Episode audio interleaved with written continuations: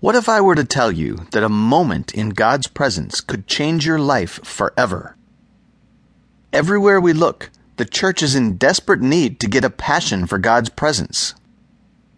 After writing a five book series on the presence of God, I've learned that there's always more.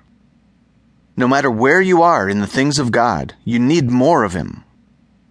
I pray that this book will cause you to hunger for what God has available in His presence. Does God still invade people's lives with the supernatural today? What happens when God gets hold of a person? How is a person's life changed by a God encounter? Certainly, as Scripture shows, nothing is ever the same again. Do you long for a genuine God encounter in your life? Do you wonder whether or not such experiences still happen today? Do you wonder whether it could happen to you? Then take heart. God encounters do happen, and not just to super Christians. They also happen to ordinary people. How do I know? Because God encounters have happened to me. Believe me, if God encounters can happen to me, then they can happen to you.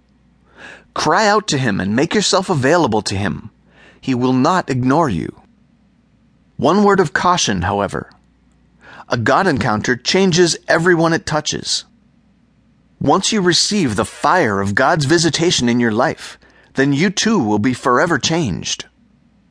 Let the presence of the Holy Spirit flood into your being just as it has graciously impacted me.